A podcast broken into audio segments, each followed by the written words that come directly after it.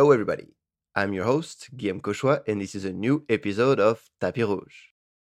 Our shout out today goes to my man Nikita Mosiev, who was the first one to find out our fierce guest today, Masha Terentieva.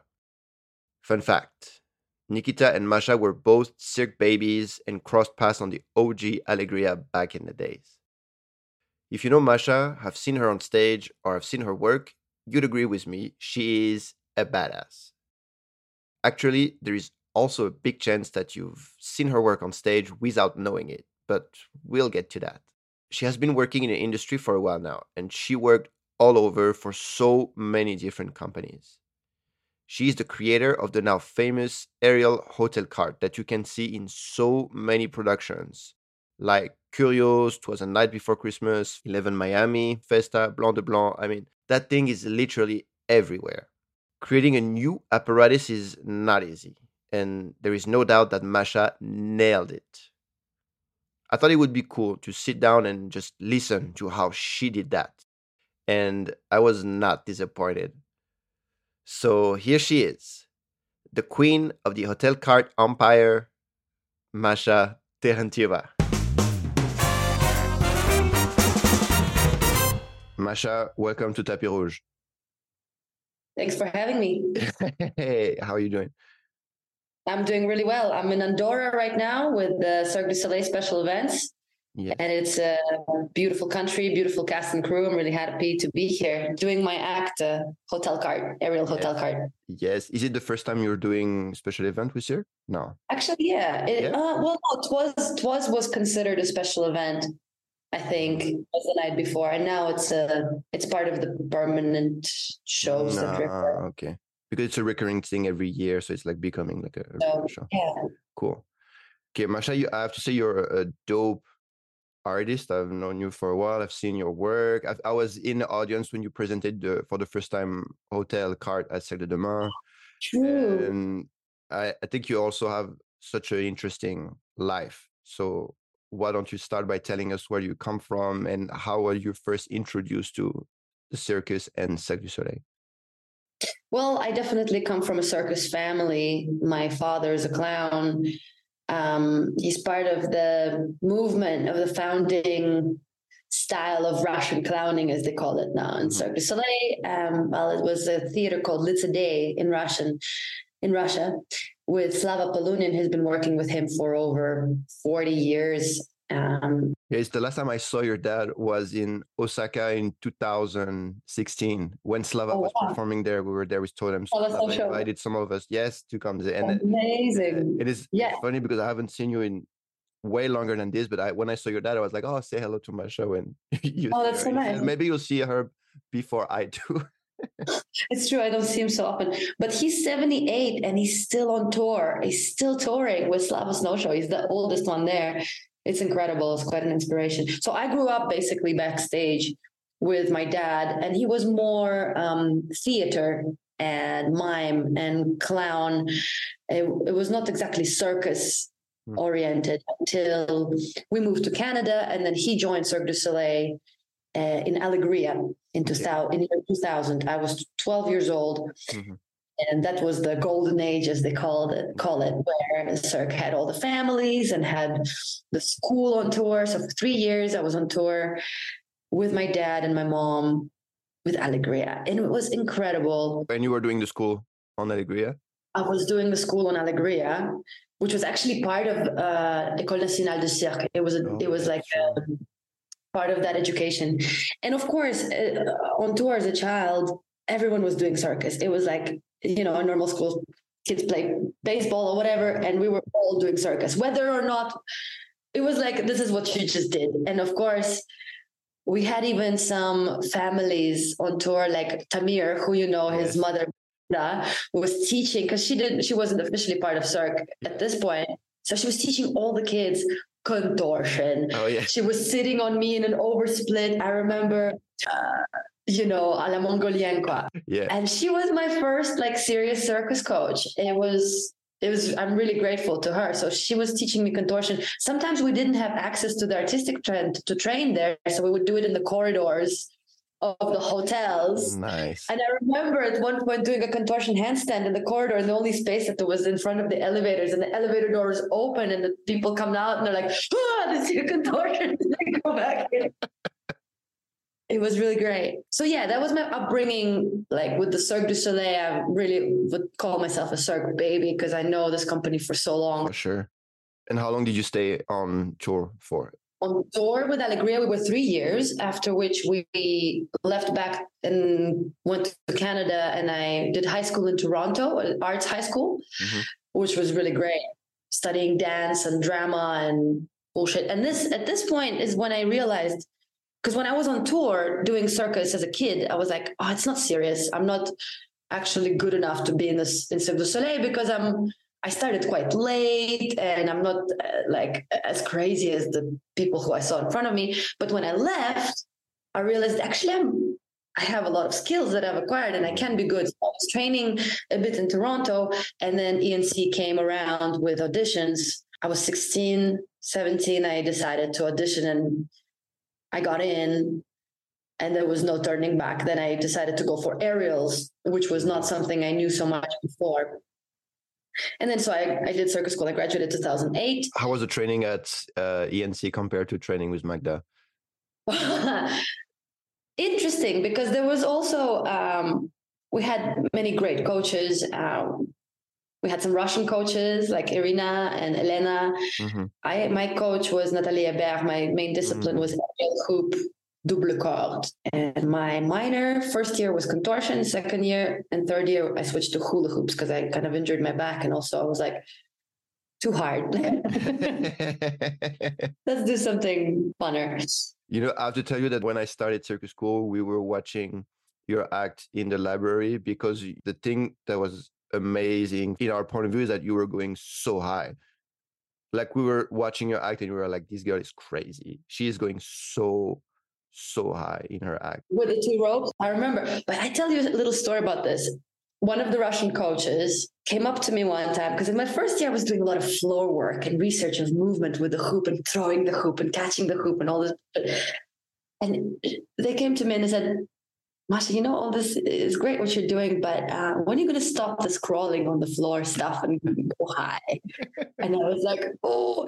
And they said, you know, I personally saw two falls and deaths in the circus Mhm. in my lifetime. And I'm the one telling you, go high, because this is what it is circus. This is what aerials is. And you're strong enough and you can do it. And I was like, okay, let's go. And the next day with Natalia, I was like, okay, we're going high and just go first start, but just going 10 meters and just holding on by one hand and just looking down and just chilling and just chilling, one holding on the other hand. And then I think part of that was me, like that comment made me go, okay, my synthèse, I'm going to go freaking high, you know? but yeah, And so you finished circus school, you're graduating in aerial hoop. yes, I graduated in aerial hoop and right away went across the street to Dralion. Mhm. I did as a backup act, it was a aerial hoop act. And I was on tour there for a year. And how did it feel to be back at Cirque, but not as a child? Oh, surreal. incredible. I mean, and you know what's crazy is that I went back to Australia. Well, like when we were with Alegria, I was in Australia, and then with Dralion, I went again into Australia, a New Zealand tour. And yeah, it was just like living a dream and challenging in some ways. Then Dralion finished as a tent show, went to, to Arena. I did other stuff like cabarets in Germany a little bit.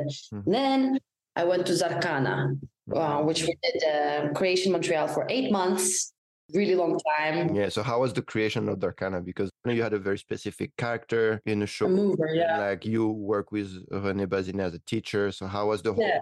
creative process? It was really valuable with the master, Grandmaster Rene Bazinet. I'm very grateful because we had an incredible experience. We were 13 characters. They called us movers. And we basically got the stage uh, Lecoq style or, you know, Gaulier style from Rene. And we did a lot, a lot of improvisation and trying to find our characters and group work and chorus and like commedia dell'arte styles and Did René knew who your dad was? he he did, but he kind of uh, he was kind of using that to try to kill my ego, so to say. just say like, just because you have a clown dad doesn't mean you're funny. doesn't necessarily pass on with the genes. Yeah. You know, the whole intimidation technique and finding your vulnerability and authenticity. It worked for some people, for some people less. But um, there was some moments in the creation that were so amazing, which was kind of disappointing that didn't translate to the show itself, mm-hmm. because the original idea behind the movers were it was kind of based on you know the four white guys in La Nouba. Yes, les cons. Les cons. Mm-hmm. So they were moving as one, you know, as one entity. But we were 13. That's a lot of people. Yeah. But at some points, it was possible to create this synergy and absolute telepathy with with this amazing group of people who were Syl Trepanier, Evelyn Lamontagne, um, Julie Dion. Uh, it was fantastic people. And I remember we he had us doing you know school of fish exercise where you're just like going from place to place hmm. and it, we had we had at one point it going for like 40 minutes straight i remember i remember just having complete collective consciousness that i wasn't thinking by myself i just knew someone behind me was turning around and i'd turn around so that was really incredible and it was an incredible artist on the show yeah, I stayed there for two years with them. Because the show was supposed to be resident in New York, and then Cirque changed their mind. They sent it on tour was in Madrid the first city, something like that, I think. It was New York, Radio City Music Hall for five months, then Madrid, then Moscow, Kremlin State mm. Theater, which was a trip and a half. and it was again New York. And then they realized it was too hard to move a show of that scale. Mm-hmm.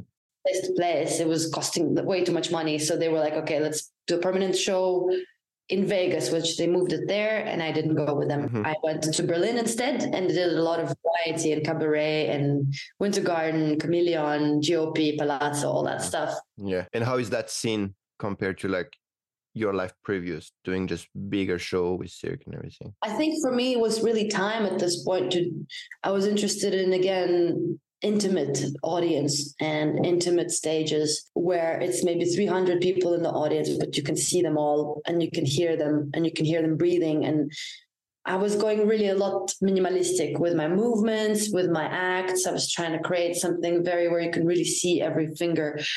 I really liked that. And I found a scene also in Berlin of like these amazing artists, visionaries, not necessarily just circus people, but um, media, makeup, costume, photography, design. Um, everyone was doing everything. And it was just really like a breath of fresh air in a way. At this point, I think after you're on tour for a while, like Renee said in this mm-hmm. podcast, it's a bit burnt out, mm-hmm. something new.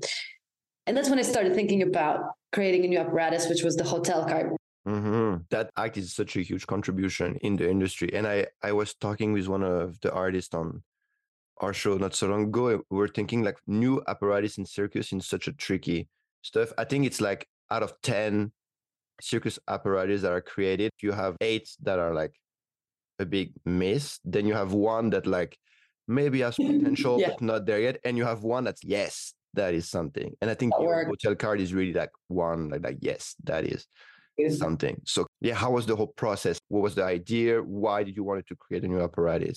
The idea actually came during the creation of Zarkana.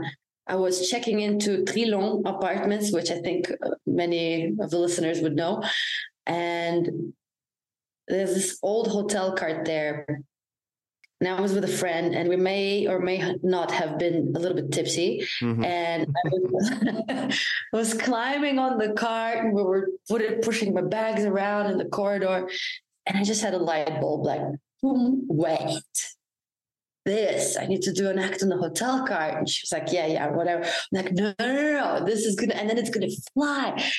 And of course, from this moment, it took me another four years to actually first of all get the balls to to, to decide make this thing because i have no idea if it's going to work.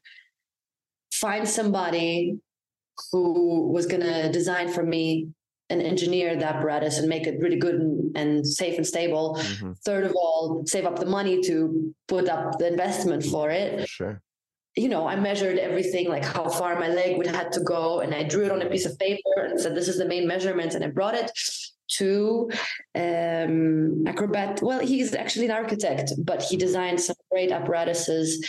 It's Gerhard von Stuckenbrock. Mm-hmm. And maybe you know, Eike Stuckenbrock, it's his father. He also designed the mannequin. Oh, yeah, the mannequin on which Eike was doing handstand. That's right. So I brought it to Gerhard, my idea, and he brought it to a, he designed it and brought it to a welder who then made me the first hotel cart. Mhm. And then I get this thing and I I have no idea how it's going to move, how it's going to be in the air, how heavy it is. And I'm just like, all right, let's let's do research. You know, it might not work at all. And then from this point, it was another four years until Cirque de Demain. Crazy. First saving the money, doing all the measurements, and then Yeah. prototype one. You get the prototype one, and from that point, you have four years before you present your act of like to the whole world in Demain for the first time. Well, I did actually. Pres- I did perform it before Cirque de Demain. Uh, I performed it uh, in Australia in a show called Blanc de Blanc with Strut and Mhm. Fret. Yeah. Sydney Opera House, and I also performed it a little bit with Space Berlin, but very, very like early stages. Mhm. I was uh, lucky because my prototype worked well. Mhm. The original I even had like a base that was coming out to the side to make it stable on the floor, where I could do Ah. flag and Ah, stuff okay. but it's eventually I realized it was kind of too much and unnecessary, and I got rid of it. And so, how many hours do you spend from like let's say prototype one? Like, how long do you take? What's your schedule like? You go very slow, and you know it didn't work right away. The first show I did, I did one show, and I was like, mm, it's, it's okay. And then I put it away, and then I did some like I kept working, doing my aerial hoop act and my hula hoops act, and then like okay, no, I'm gonna try to push this act, the hotel cart. Did it in Dubai as well in a in a club. And then more and more I was getting a hold of my apparatus. I realized like the cool thing that I didn't even know was possible when I was designing it is that when you're spinning inside Hmm. on the bar, Yeah. this bar that spins, that if I stop, it spins around me and creates this illusion effect like a cage. Mm, yeah. Like I didn't realize that was going to happen when I was designing it. So it was like a lot of surprises and finding out the technique and everything. And then I was like, okay, it's time. I'm going to apply for Cirque de Demain. That's when I'm going to show it really to the world Mhm. and like post it everywhere and stuff. And it went really great. Yeah, it was amazing. The the writing of your act I saw was so brilliant too. Thank you. Yeah. And, and you could tell you're talking about to be vulnerable as a character and that work you did during the creation of Zarkana. I think your character was so touching. The way you came in with all the bags, that whole thing I think was so brilliant. Thank yeah, I really went deep into the the topic because um well, first of all, Jacques Brel, the song, the lyrics is incredible, uh, Les Marquises. But for me the the act was about you know kind of like mediocrity and and and routine and 9 to 5 and this idea of like this metaphor of being a bellhop of being a worker in a hotel of being a waiter of being a taxi driver of being someone who's just working this very routine job and they they they have this dream like what if i could fly away on this apparatus? What if i can perform you know? And never be able to because you just don't have the opportunities because they're not open to you. And and that's the tragedy. And that's why i decided to do it the opposite way that the ending of my act is where it was all a dream. You know i don't know if it was clear or not but that Yeah, the character got dressed back and went back to work because Mhm. the cart doesn't fly. They're not an acrobat. They're not they're just they're working like that's what they're gonna do. And they're so potent like i've seen people like i don't know observe circus from the sidelines and been like oh, it's so much awe and amazement and just have this bittersweet like longing that they could never fulfill. And i kind of wanted to give that a voice in a way. Mhm. it was really special. Yeah. it's an amazing moment in my life. Like i won bronze medal and four other prizes. Mhm. Including uh, Cirque du Soleil Innovation Act. Yeah, the word innovation was really appropriate. Yeah, I remember seeing the act and thinking like this is such a brilliant idea. Like that's a real, a real new thing that she's bringing to the table.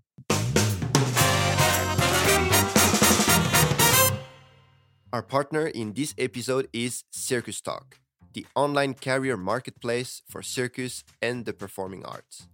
Circus Talk is the new thing that is great for our international circus community. It is an amazing information resource bringing news, events, and industry trends to us, professionals working in the field. What also makes Circus Talk's amazing is their first online casting platform that connects talents and talent seekers in circus and performing arts. If you're a talent seeker, you can finally post jobs and auditions in a professional and transparent way instead of using social media accounts. There are already over 28,000 artist profiles on Circus Talk that talent seekers can search, while talents can find jobs and apply to them via the Circus Talk platform. You can get your first month free on both Circus Talk Talent and Talent Seeker Pro membership by using the promo code Tapis Rouge in one word. So go to circustalk.com, sign up to Pro, and use the code Tapis Rouge to find your spotlight with our partner, Circus Talk. All right, guys, a little side story now. Back in 2014, I hurt my back training backstage before a show. The pain was so intense, I couldn't put my socks on, sit for more than two minutes, and obviously, it took me out of the show for quite some time. I followed a strict core rehabilitation program, and after six weeks, I got back on stage. But I kept having recurring pain. So I started to educate myself about core anatomy, rehab training, and pain science. I wanted to understand why am I doing all these exercises if the pain keeps coming back? The more I was learning, the more I understood I had to change. I started switching exercises, tweak some techniques and executions, and also completely changed my perception of pain. After a couple of weeks, on top of reducing considerably my pain level, I was feeling so much stronger, which increased my confidence to move and better perform on stage. My life overall was so much better. Finally, I was pain free and not scared to hurt my back again. I had a lot of artists and athlete friends who saw that happening and asked me, Hey, what did you do for your back? And I thought I could put it all out in a clear and clean way instead of always pulling random videos on YouTube and giving quick guidance. So I reached out to all the best doctors, physiotherapists, and performance medicine specialists whom I met touring and asked them to help me develop Protocol Cut to the Core. Protocol Cut to the Core is the first rehab and strengthening protocol for back or hip pain that also includes a comprehensive course in core anatomy, biomechanics, and pain science. It is approved by doctors, physios, and performance medicine specialists from five different countries. If you are suffering from acute or persistent back or hip pain, you can find Protocol Cut to the Core on our website at cuttothecorefitness.com. When movement is an issue, movement is the solution. And now, let's get back to the show.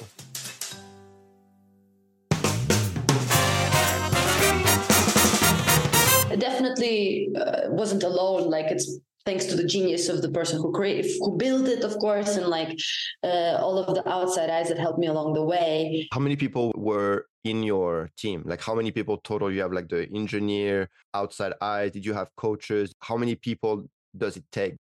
Mm-hmm. i had a lot of friends who came and supported me. I was training at base berlin and they were helping me figure out what was great what was not. I kind of used the time in doing my contracts to like find the way.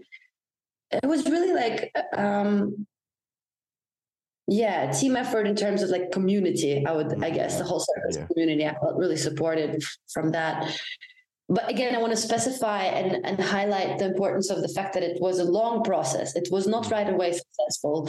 And it was it took a lot of belief mm-hmm. and dedication and passion for this idea.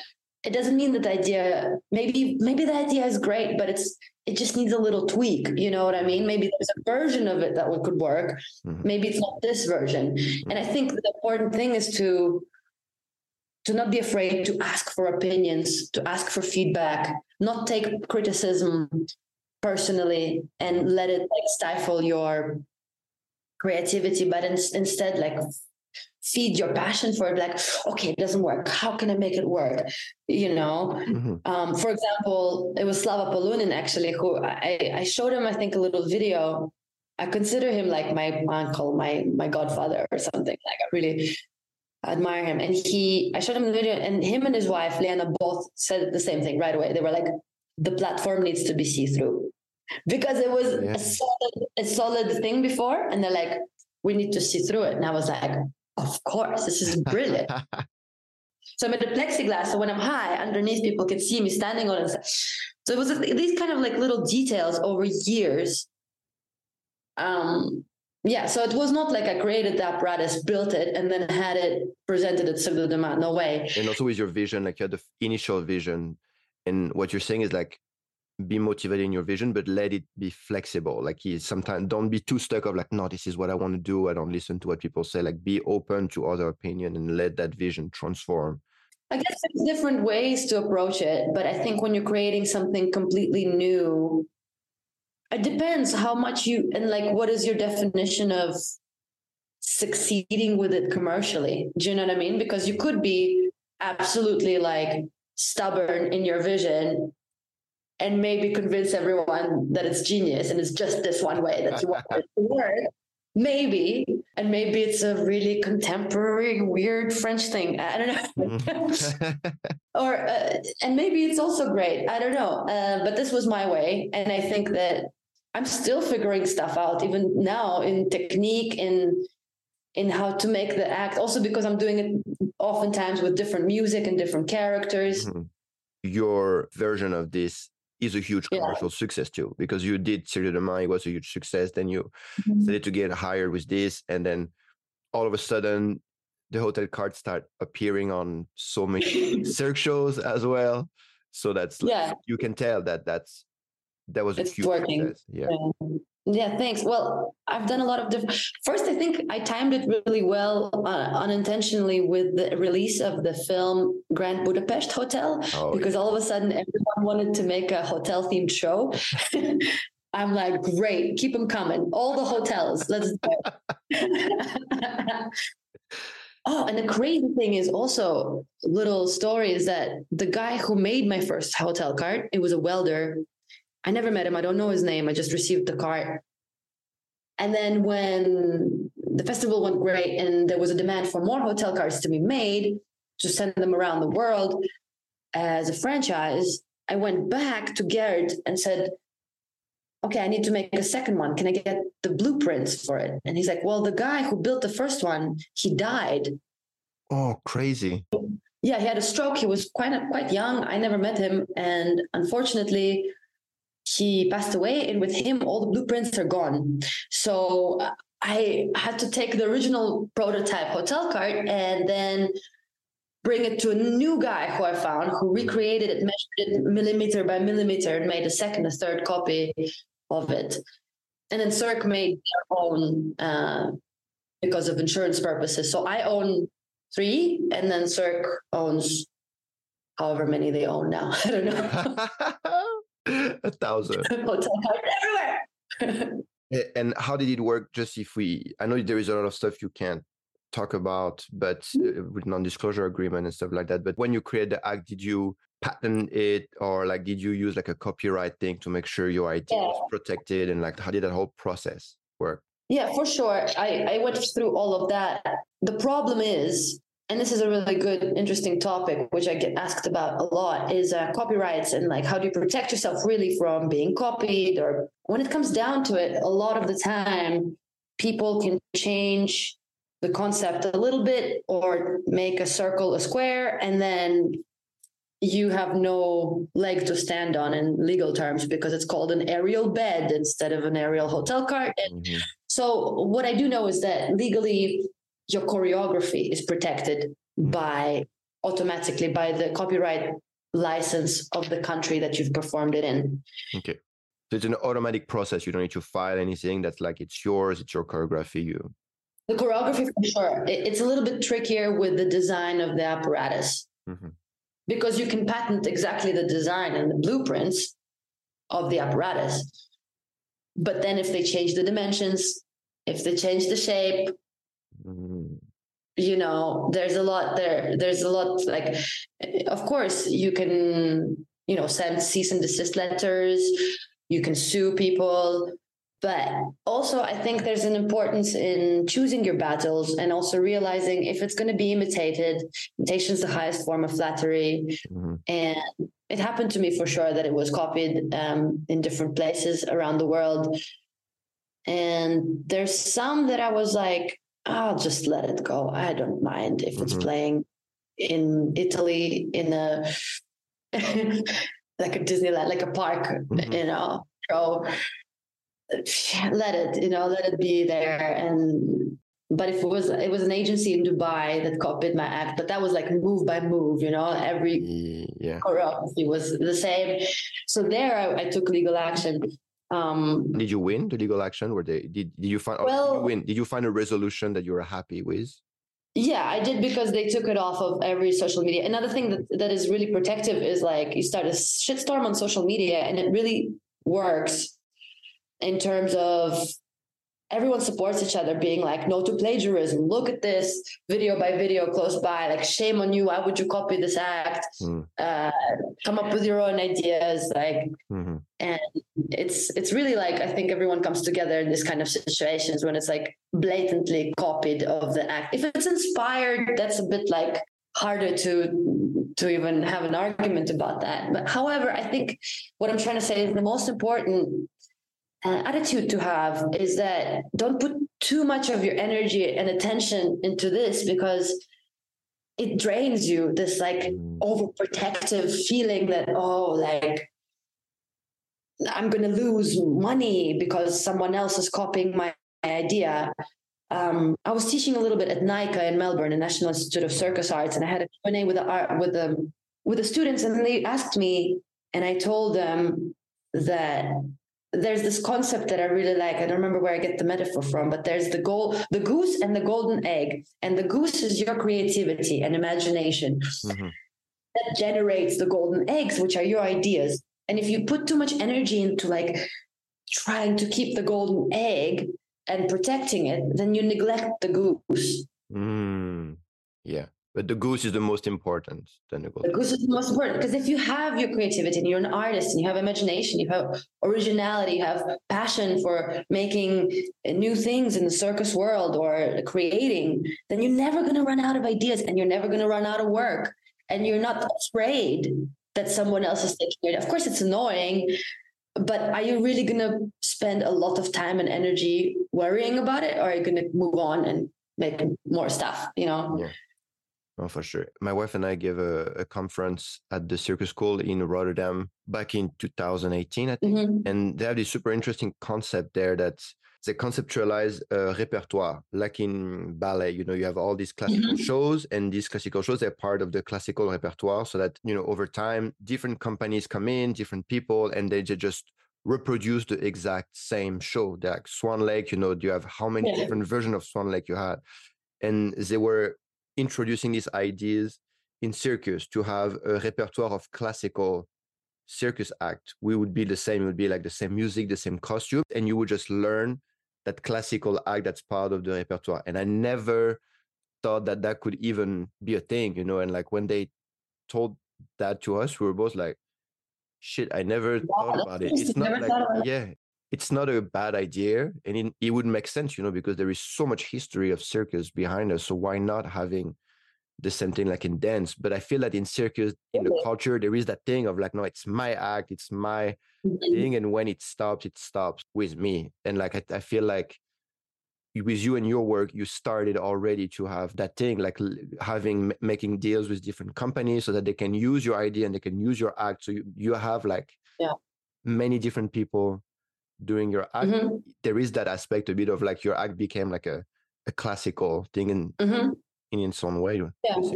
Well, um, it is it is a really interesting topic. I mean, classical. You know, if you're talking about Swan Lake, well, that's like public domain. That's Tchaikovsky's music, and like, uh, you know, if someone's like still actively performing something, that's maybe a little bit different. Mm, Um, However, yeah, I mean, what? How can you patent an idea? You can't patent an idea. You can patent an apparatus or choreography or music, something palpable, but like a concept, that's that's a bit harder. You know what I mean? Um, it's sometimes hard to grasp. And again, it depends. Uh, is the company that's reproducing your act are they benefiting? Are they doing special events for Porsche and getting huge amount of money from your idea? Where you could have profited from it yourself because you the, you're the OG, or is it uh, some dance company somewhere in Eastern Europe and they're just doing it because they, they need a lot of material quickly and it's some dancer that it's not even an aerialist mm-hmm. just flying on a hotel cart? Like you yeah. maybe let that one go do you know what i mean? It's a little bit um relative. Yeah. But yeah that's an interesting idea about repertoire. I do think that we should um, support the culture of crediting each other and uh, acknowledging always where the roots come from to the best of our ability because that's respectful and also at the same time keeping open-mindedness about sharing sharing teaching each other uh, the knowledge that we have spreading these ideas and not being afraid yeah, not being afraid of it. In your whole process, what were the biggest challenges that you faced in developing the apparatus or in like presenting it, like during the whole process? Mm, challenges.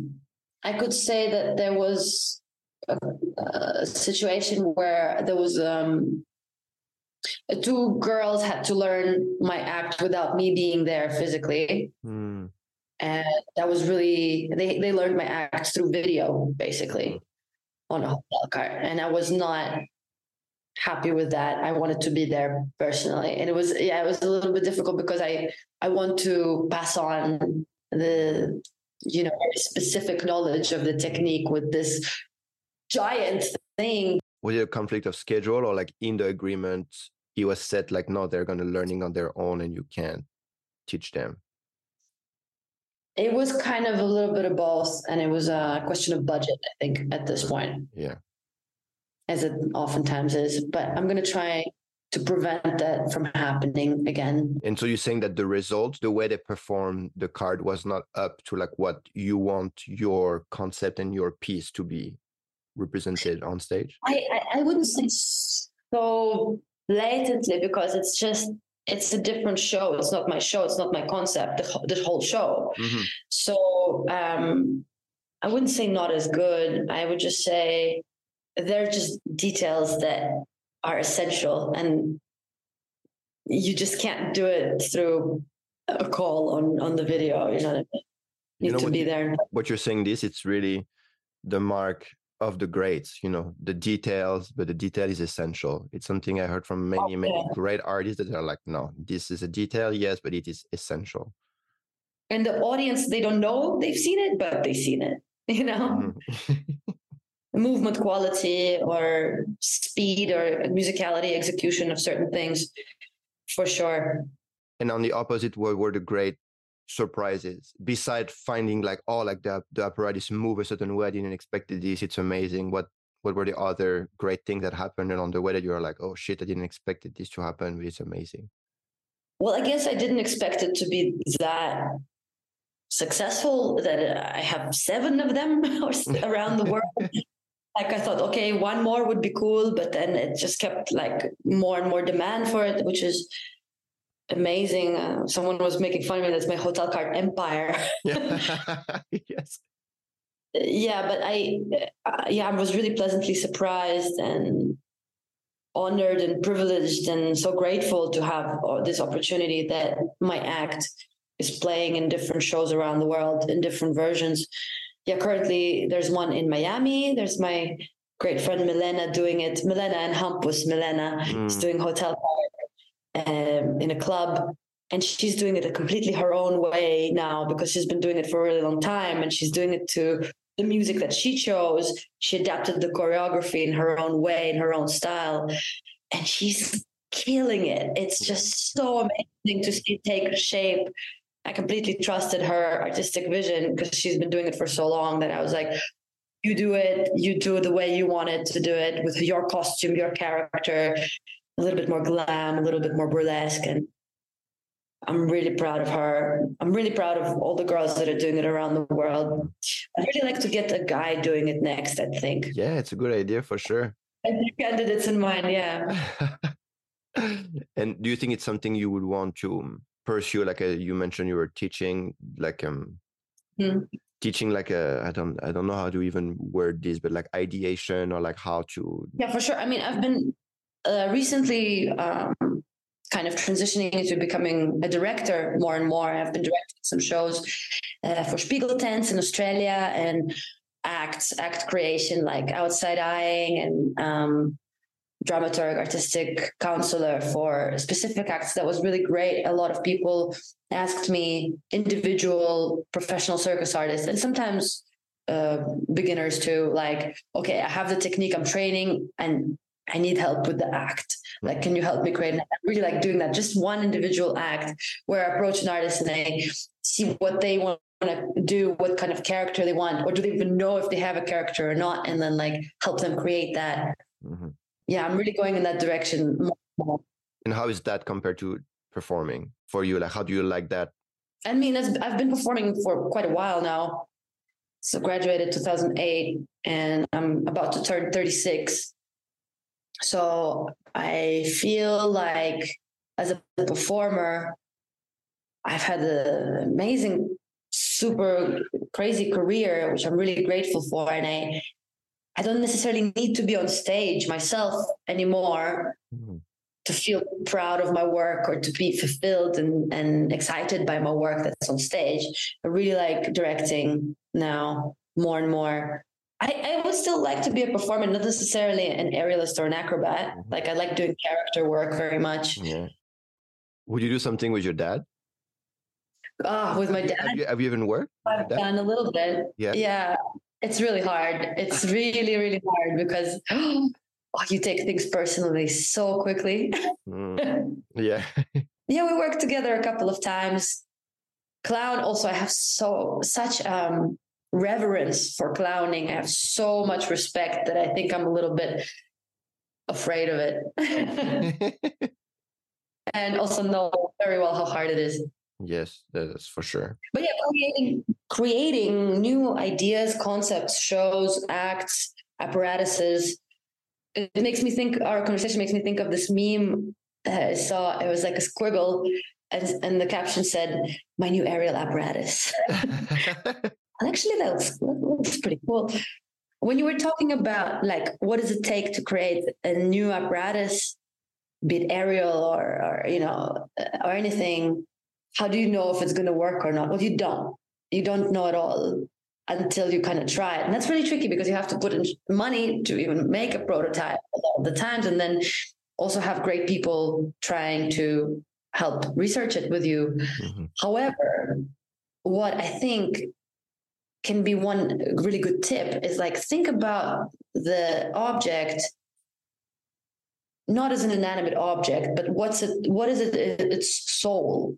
What's the soul of the object? Like what is it what does what feelings does it evoke? And if the object itself evokes some sort of feeling or association or memory then maybe that's a really great pathway for a story. Mm-hmm. and that's even maybe less important because the moves moves and technique you will find anyway. Mm-hmm. you can do a split on anything. You can do a handstand on almost anything. Do you know what i mean? Like um, or or looking at you know originality it's never it's almost never something completely new. It's taking something old and something else different and then combining these two things in a in an unexpected way. Mm-hmm. so it doesn't have to be completely new like it can just be a modified version of something else. Yeah it's a brilliant idea and i think it's a brilliant exercise to do even with any apparatus. You know, looking at your aerial hoop or at your head balancing canes and just but seeing if it evokes anything to you you know something else but like bruises and like pain yeah what is it what is it what is the story there i remember working with a great artist um Pipsa Ilpala, who's an incredible foot juggler from Finland. And we were, I was helping her, I was helping her direct an act. I was outside outside eyeing for a couple of acts for her. She hired me as her director, which for which I was I was really honored. And um, we were working with this awesome idea that she had. She has a car tire mm-hmm. that she juggles with her feet, and inside the tire is a ball. It's a white ball. Mm-hmm. And she's spinning the bo- the thing, and the ball's spinning inside, and then she rotates the the tire, and the ball's like jumping up and down. It's really crazy. Mm-hmm. And then we were like trying to find the intention behind, like what what does it mean? Like what's the the tire, cars, like what? it's just a tire with the ball inside. Like what? And then and then it clicked. I was like, okay, what does it mean for you? What is this? What is the memory? What is the association? What is the story of this apparatus for you personally? And maybe like it's emotional, it doesn't have to be logical. Mm-hmm. And then we went deep into this research of this idea. And she said to me, Well, it's an idea that is mine, original, that is a little bit contemporary. I come from traditional circus. And she persevered and she developed this idea anyway and presented it at a young stage. And it went really great for her. Now she's known for this tire. And, mm-hmm. uh, it's, and it's really, really original and really beautiful. And that's like, for her, it was it was her rebellious independence breaking free of expectations mm. that's what it was for her this object even though uh, it's not uh, literal. Mm-hmm. Therefore, she put that intention into the act, into how she she juggles first with five balls, mm-hmm. and then she takes the tire and the ball, and even the way she just looks at it and goes to it, like you get it. This is special. This is something different. It doesn't have to have a literal story. Mm-hmm. Yeah, it was not like, oh, when I was a kid, I was playing with the tire, and now like it's not that at all. Yeah, exactly. And I thought that that was a really cool um, approach. Yeah, it's amazing for sure. Yeah. If I try to compile the advice, first advice mm-hmm. would be be daring. Like if you have this idea of this apparatus, try. And you the only way you'll find if it works is by trying. So you mm-hmm. need to be be patient because it takes time to find something that works. Yeah, and be ready for failure because failure is actually amazing. It means growth, it means experience, it means you're learning. You're like, oh, great. Okay, I failed again. Now we're narrowing it down, you mm-hmm. know? What about you do it? Developing your own apparatus, your own thing what would be like the bullet points? Okay, okay, okay. First, first things I would recommend is absolutely do your research. And first of all, you go online and you check if anyone's done it before. and if they have, that's okay because maybe you can do something a bit different that's not exactly the same, but maybe you make it your own. Or it's absolutely fine to also ask for permission and ask for, hey, I also had this idea. And most of the time, people will say, hey, great ideas happen simultaneously in different parts of the world all the time. And uh, no problem. Or, you know, you give credit, the original idea by this person. Now I'm inspired and I'm doing something like this. So do your research slash ask and do your research anyway. Like when I did hotel cart, I went to every single hotel I could find and I oh. took pictures of every single hotel cart. I had measured, I wanted to see what color, what like what aesthetic did I want, like for a long time before I ordered it. I was rushing into it. Second, yeah, experiment, research, take time to to fail, to, to try again, don't give up. And third of all, yeah, welcome feedback. And maybe it doesn't necessarily work because that's also fine. Uh, number three should be number one, actually. It's like hone your goose. Yeah. And not the golden egg. Like be more protective and, and nurturing of your creativity, of your imagination, your desire to be an artist. Oh, that's amazing. Thank you so much. I have one last question to Please. ask you before I let you go. If tomorrow aliens would come on Earth, how would you describe Cirque du Soleil to them? Uh, let me think about that one. Or it can be circus. Circus, yeah, circus in general. I guess it's like. Part of me wants to say, uh, like when life is good and people are really bored, then they start doing weird shit. Um, but that's not very flattering, is it? well, let me try again. Wait. Maybe say like an expression of human passion. There's one more thing that I wanted to say about circus and how I see it anyway, and my approach to it is that I feel like the tricks and acrobatics, which actually defines circus, really, what, what differentiates it from the rest of genres of performance art, that's actually the least important thing in my in my eyes. Like I see it's the last, it's the cherry on top. The acrobatics is the cherry on top. It's everything else that makes it so special. It's the theatricality, it's the character, it's the movement quality, it's the musicality, it's the costume, it's the makeup, it's the lights, it's the the storyline, the narrative, emotional intention, the presence on stage. And then you add a trick on top of all of that and then you add death defying heights for example or risk factor because that's when for me that's when the audience's brain explodes because it's like mm. Wait and and they're doing that while they're just completely living on stage you know? Mm. that's what i felt when i saw alegria for the first time. I really felt like they don't even need to flip. And they're flipping? Mm. what? You know? So it's it's hard to explain to aliens what what this is because I feel it's like it can be a lot of the time like the ultimate performance art form because it combines all of these different genres. Mm-hmm.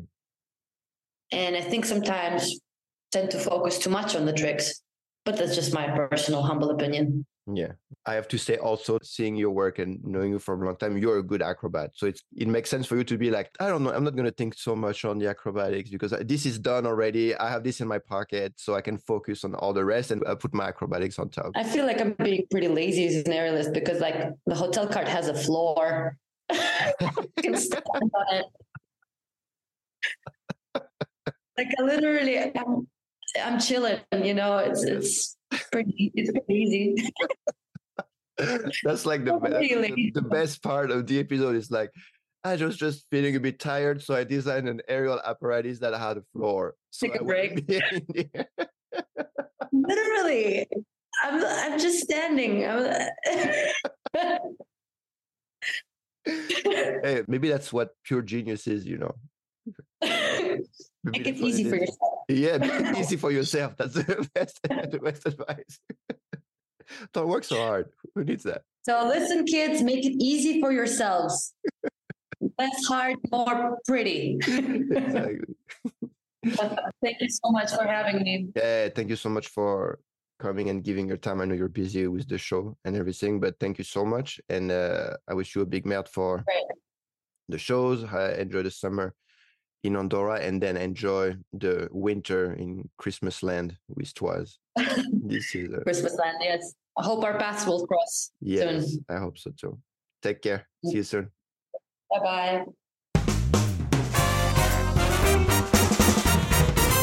All right.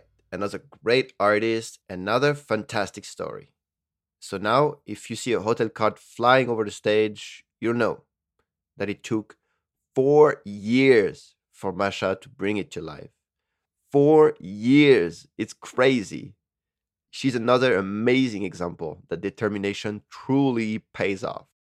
And I hope that if you guys are in this process right now, whether it's to create a new apparatus, a new company, a new act, any new act of creation, don't give up. It takes time and know that whatever you put in there, you'll get it back in one form or another. Now, guess what, guys? It's time for you to give us a good rating and review on your podcast app. It's quick, it helps us. Please do it. you can find us on Spotify, Apple Podcast, circustalk.com, or wherever you're getting your podcast. My friends, this episode is now over. We'll be back next week for the last episode of season one of Tapis Rouge, a very cirque podcast. Until then, take care, toi toi toi, big merde if you're having shows, and as we say in a circus, see you down the road.